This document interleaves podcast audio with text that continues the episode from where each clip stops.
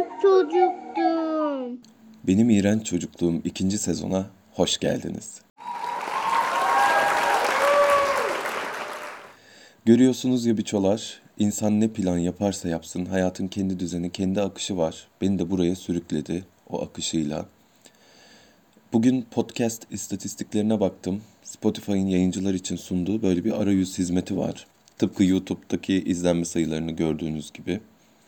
Bugüne kadar 50 bin kez dinlenmişiz. 50 bin kez biçiniz için şu start tuşuna basan elleriniz dert görmesin. Vallahi helal olsun herkese ne diyeyim.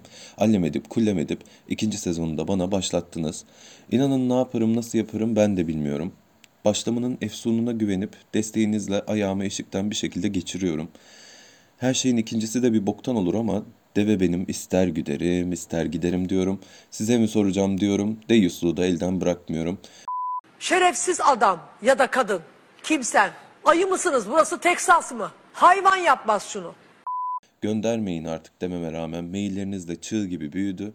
Şu an yüze aşkın iğrenç çocukluk anısı mail kutumda acılar içinde kıvranıyor. Bunun beni ne kadar sorumlu hissettirdiğine dair de size bilgi vermiştim üstelik. Artık onları da yavaş yavaş sağaltmanın bir yolunu bulacağız. Dijital kimlik ve avatarları düşkün e, için bugün Twitter hesabı da açtım. Kimi iğrenç çocukluk anılarını da oradan bombalarız.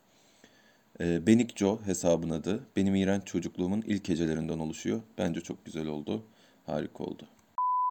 Bu sıralar kendimi biraz ekseninden kaymış, bulanık ve yetersiz hissediyorum açıkçası. Amacından sapmış gibi.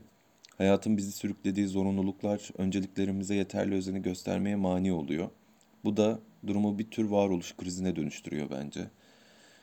Tez zamanda kendime de etrafıma da daha faydalı olabileceğim bir versiyona dönüşmeyi diliyorum.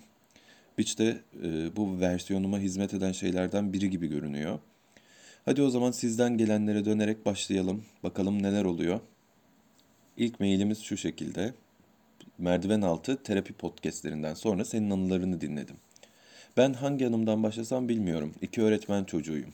Annem derslerimde sürekli başarılı olmam için uğraşıyordu. Babamsa benim derslerimle o kadar ilgilenmezdi. İlerleyen zamanlarda yazdığım minik hikayeleri yarım bırakmam, aldığım notlar, yeterince başarılı olamamam gibi şeyler yüzünden babam sürekli beni eleştirdi. Bana yaptığı iyilikleri suratıma vurur oldu. Yaşı ilerledikçe evdeki psikolojik gerilim artar, anneme evliliğinden memnun olmadığını söyler olmuştu. Tonla kavga çıkar ve aralarında adaleti sağlamak için beni çağırır, hakemlik yapmamı isterlerdi. Annem duygularını içine atan bir insan olduğu için genellikle annemi koruyordum. Daha sonra babam annemin üzerine gittikçe babamla aramızdaki kavgalar daha da büyüdü. En sonunda hıçkıra hıçkıra insanlara babam için psikolojik destek istediğimi söyler oldum. Psikolojik olarak evimde çok şiddet vardı ve bazen iki öğretmen bunu nasıl yaşayabiliyor diye düşünüyordum. Defalarca anne ve babama tedavi önerirdim. Ancak babam da şunu derdi. Ben deli değilim. Sorunlarım yok. Ha senin varsa almalısın ama ben parasını ödemem bana ne. Ayrıca ona vereceğim parayı gömlek alırım daha iyi. Kusura bakma kardeşim da e, babam beyefendi acaba kaçıncı yüzyıl romanının karakteri acaba da böyle konuşuyor. Yani sinir terapisi aldım. Biraz olsa iyileştim ancak hala sorunlarım var. Ve şunu demek istiyorum. Dışarıdan özellikle annem kibar ve çok iyi diksiyonlu biridir. Babamsa oldukça normaldir. Kimse aile için psikolojik şiddet olacağını aklının ucuna bile getirmez. Umarım benim gibi psikolojik şiddet gören kişiler yakın zamanda kendi huzurlu çevrelerini kurarlar. Bir daha da o kişileri görmek zorunda kalmazlar. Ayrıca umarım podcastlerine devam edersin Biç. Teşekkür ederiz bizi dinlediğin ve bizimle paylaştığın için. Canım kardeşim, yaşamak adı altında toplum normlarının belirlediği bambaşka benlikler icat ediyoruz bildiğiniz üzere. Bunların kimisi tutarlı hatta gerekli ama kimileri toksik, ikiyüzlü ve yapay benlikler oluyor. Ebeveynler kuşağının kendi ebeveynlerinden miras aldığı bir şey. Böyle bir ikiyüzlülüğe maruz kaldığın için üzerine hiç düşmeyen bir kavganın parçası olduğu için çok üzgünüm. E, yetişkinlerin onaylanma ihtiyacını çocukluğuna yıkması berbat, akıl almaz. E, bunu bizimle paylaştığın için teşekkür ediyorum ve buna maruz kalan tüm e, biçolara da sevgilerimi iletiyorum. Hemen diğerine geçelim bakalım. Oradaki iğrençlik neymiş? Dördüncü sınıftaydım. Öğretmenimiz herkesten kendisine bir not yazmasını istedi. Bu notları da 5. sınıfta açacaktık. Ben de 5. sınıfta okuldan ayrılacaktım. O yüzden içimde ne varsa yazdım. Hocalara küfürsüz sövmüştüm resmen. Sonra disiplin kurulu toplanacak diye bir muhabbet çıktı. Ee, üstüne kağıtları okuyacaklar falan da dediler ama bir hafta geçti olmadı. Sonra bizi kantine indirdiler ama sadece sınıf olarak müdür, müdür yardımcısı, bir iki tane de disiplin kurulundan hoca. Sonra müdür yazdığınız kağıtları okuduk şimdi herkes dışarı çıksın dedi. Bana dönüp sen kal dedi.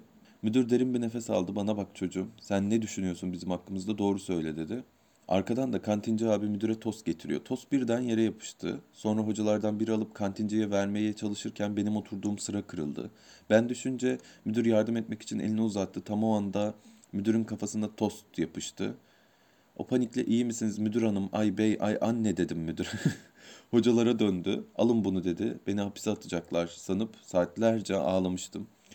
Okul bitene kadar müdürün odasında müdüre ne olur beni hapse atmayın diye yalvarıyordum. Sonra annem geldi eve götürmek için. Benim çantam anons mikrofonunun tuşundaymış. Ses tüm okula gitmiş. Daha kötüsü de yalvarırken sürekli müdür bey yerine müdür hanım demişim. Müdürün ismini söylerken de anneminkini söylemişim. Hatırladığımda yastığa kafamı sokup kendimi boğmak istiyorum hem de gülüyorum. Valla kardeşim bu Onur Ünlü'nün ya da Feyyaz Yiğit'in Tutmayan Dijital dizisinin birinci bölümü gibi geldi bana. İnşallah uyduruyorsundur. Ee, hatta kafamda da şöyle bir e, dizi kastı belirledim. Müdür beyi Derya Alabora, anneyi Ali Poyrazoğlu, kantinciyi Bartu Küçük Çağlayan, tostunu da Gülben Ergen oynuyor. Gerçek olamayacak kadar olağan dışı absürt ve karanlık bir hikaye. İnşallah abartıyorsundur. İnsan ne diyeceğini bilemiyor. Ödüpaline mami ışığına sağlık kardeşim. Ee, buna buna diyecek bir şey yok çünkü bu bir anı değildir. Bu bir kara mizahtır. O yüzden bir sonraki maile geçiyorum. Merhaba sevgili Biç. Merhaba kardeşim. Öncelikle kalbin kadar temiz bu sayfayı bana ayırdığın için teşekkür ederim. Seni yeni keşfettim. Henüz 9. bölümü dinleyebildim. Hala dinleniyor, hikayelerini paylaşıyor musun bilmiyorum ve ben de muhtemelen paylaşabileceğinden çok daha uzun yazacağım ama yine de hikayemi seninle paylaşmayı çok istedim. Sana görsel sanatlardan 6 yaşımdan itibaren zamanla nasıl soğuduğumu ve süreç sonunda hayattan zevk almayan ve hiçbir beklentisi olmayan depresif ve başarısız bir avukat olduğumu anlatmak isterim. İki buçuk yaşındayken evimizin korkulu olmayan sarmal taş merdivenlerinin ikinci katından yuvarlanarak birinci katın orta kısmından alt kata çakılarak düştüm. Kafatasım çatlamış ve o günden sonra kişiliğim değişmiş. Çok sakin ve uysal bir çocuk olan ben küçük bir canavara dönüşmüşüm. Sadece resim yaptığımda sakince oturuyormuşum ve günde 2-3 resim defteri bitiriyormuşum. Her gün başka biri olarak uyanır, o günü öyle yaşarmışım. Buna hayvanlar da dahil. Kedi köpek falan olduğum günler masada yemek yemeyi reddeder, başımla yeri işaret ederek tabağı yere koydurturmuşum. Şimdi düşününce korkunç geliyor tabii. Artistik tarafımın biraz gelişmiş olduğunu fark eden ailem sağ olsun ilkokula başladığında beni tiyatro kursuna yazdırdı. Ben de seve seve gittim. Kursta bayağı başarılıydım. Başroller hep bana veriliyordu. Biraz fazla gerçekçi oynamam ve cadaloz olmamdan dolayı karşımdaki çocuğu korkutup ağlattığım da olmuştu. Psikopatça bayılıyordum kendime. Hep orada olayım istiyordum.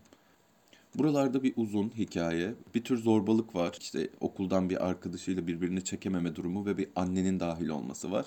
Anne de hırpalıyor çocuğu ama bizimki kendi ailesine söylemiyor bunu. Ama sonra anne geliyor ve durumu fark ediyor ve kurstan alıyor. Ee, diğer anneyle kavga ederek biç severimizi. Sonrasında okumaya devam edebilirim. Daha sonra sadece yıl sonu müsamerelerine katıldım. Tiyatroya hiçbir ilgim kalmadı. Resim yapmayı bırakmam üniversite yıllarıma denk geliyor. Ben haksızlığa gelemeyen ve başkalarının haklarını da hiç üzerine vazife olmamasına rağmen korumaya çalışan bir çocuktum. Bana hep sen avukat ol derlerdi ve ben de avukatlığı ne zannettiysem olayım bari dedim. Hukuk fakültesini kazandım. Ama şehir dışına göndermeye karşı oldukları için İstanbul'da bir özel okulda okudum. İlk senem bittiğinde bölüm değiştireceğimi söyledim. Evde kıyametler koptu. Yine pes ettim ve devam ettim. Bu süreçte ara ara depresyona girdim ama kendi kendime çıkmayı başardım. Hayatıma devam ettim. Sonra elime kağıt kalem alıp boş boş baktığımı, artık resim yapamadığımı fark ettim. Hayattan iyice soğudum. Başka olaylar da oldu tabii ki ama bence kırılma noktam resim yapamadığımı fark etmem. Fakülteyi bitirdikten sonra ağır bir depresyona girdim. O gün bugündür de çıkamadım. Tedavi görüyorum. İlaçlarla hayatıma devam ediyorum ama hayattan zevk alacağım her şey elimden gitti. Canım kardeşim tüm deliliğin gözümün önünde besberrak bir şekilde canlandı ve çocukluğuna bayıldım. Ebeveynler kendi inanç sistemleri için çocuklarının dallarını gönül rahatlığıyla buduyorlar. Laflara bak.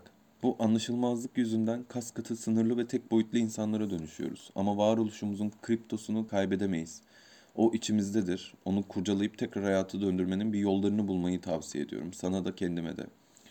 E, lisedeki felsefe hocam bana şöyle demişti. Bulunduğumuz yerde bir saksıyı göstererek bak bu bir deve tabanı.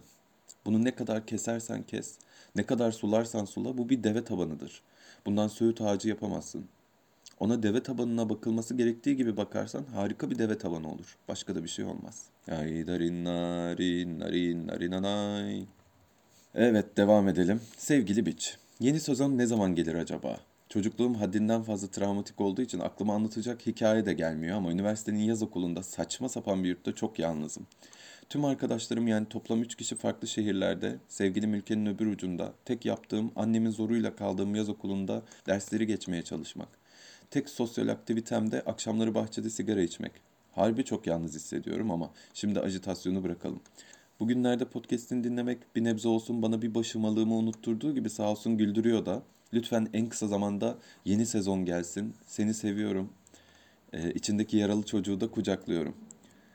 Teşekkür ederim kardeşim. Sizlere ahbaplık etmek gerçekten bana da iyi geliyor. Yeri gelmişken e, burada şunu da ifade etmek isterim. E, ben de çok ku- kullanıyorum bu çocukluğunu kucaklıyorum, çocukluğunu sevdim, çocukluğuna sarılıyorum falan gibi şeyleri. E, mahremimizin yarattığı yakınlığı mesafelendirmek için çocukluğu bizden ziyade bir şeymiş gibi ayırıyoruz. Çocukluğumuz direkt doğrudan aslında biziz. Onun yaraları, hevesleri, merakları biziz. Zaman insan evladının tasarladığı gibi dümdüz ilerleyen bir şey değil, bir spiral. Çocukluğumuz, ergenliğimiz bizden geride kalan, geride bıraktığımız bir düş değiller. Onlar şimdi. İnsan bir beceremiyor, bir garip duruyor. Elin kızına, adamına sana sarılıyorum demek. Ee, ama çocukluğuna sarılırım demekten hicap etmiyoruz. Bence hepimiz e, bu konuyu bir düşünelim. Bir şeye teşvik etmiyorum ama senin vesilenle aşmaya çalışayım ben de kendime. Sana sarılıyorum, seni seviyorum kardeşim. Bu tasarlanmış mesafeyi de üzerimizden atalım. Bence güzel oldu. Valla bu kadar yeter kardeşlerim. Bana yetti. Size de yetmiştir diye tahmin ediyorum. Tekrar sizlerle olmak çok güzel. Umarım devamı gelişerek gelir. Beach ikinci sezon. Bunu söylemek bile çok güzel. Birkaç kez söyleyeyim. Beach ikinci sezon. Beach ikinci sezon. Nicelerine diyelim. Beni dinlediğiniz için teşekkür ediyorum ve buradan gidiyorum. Gittim.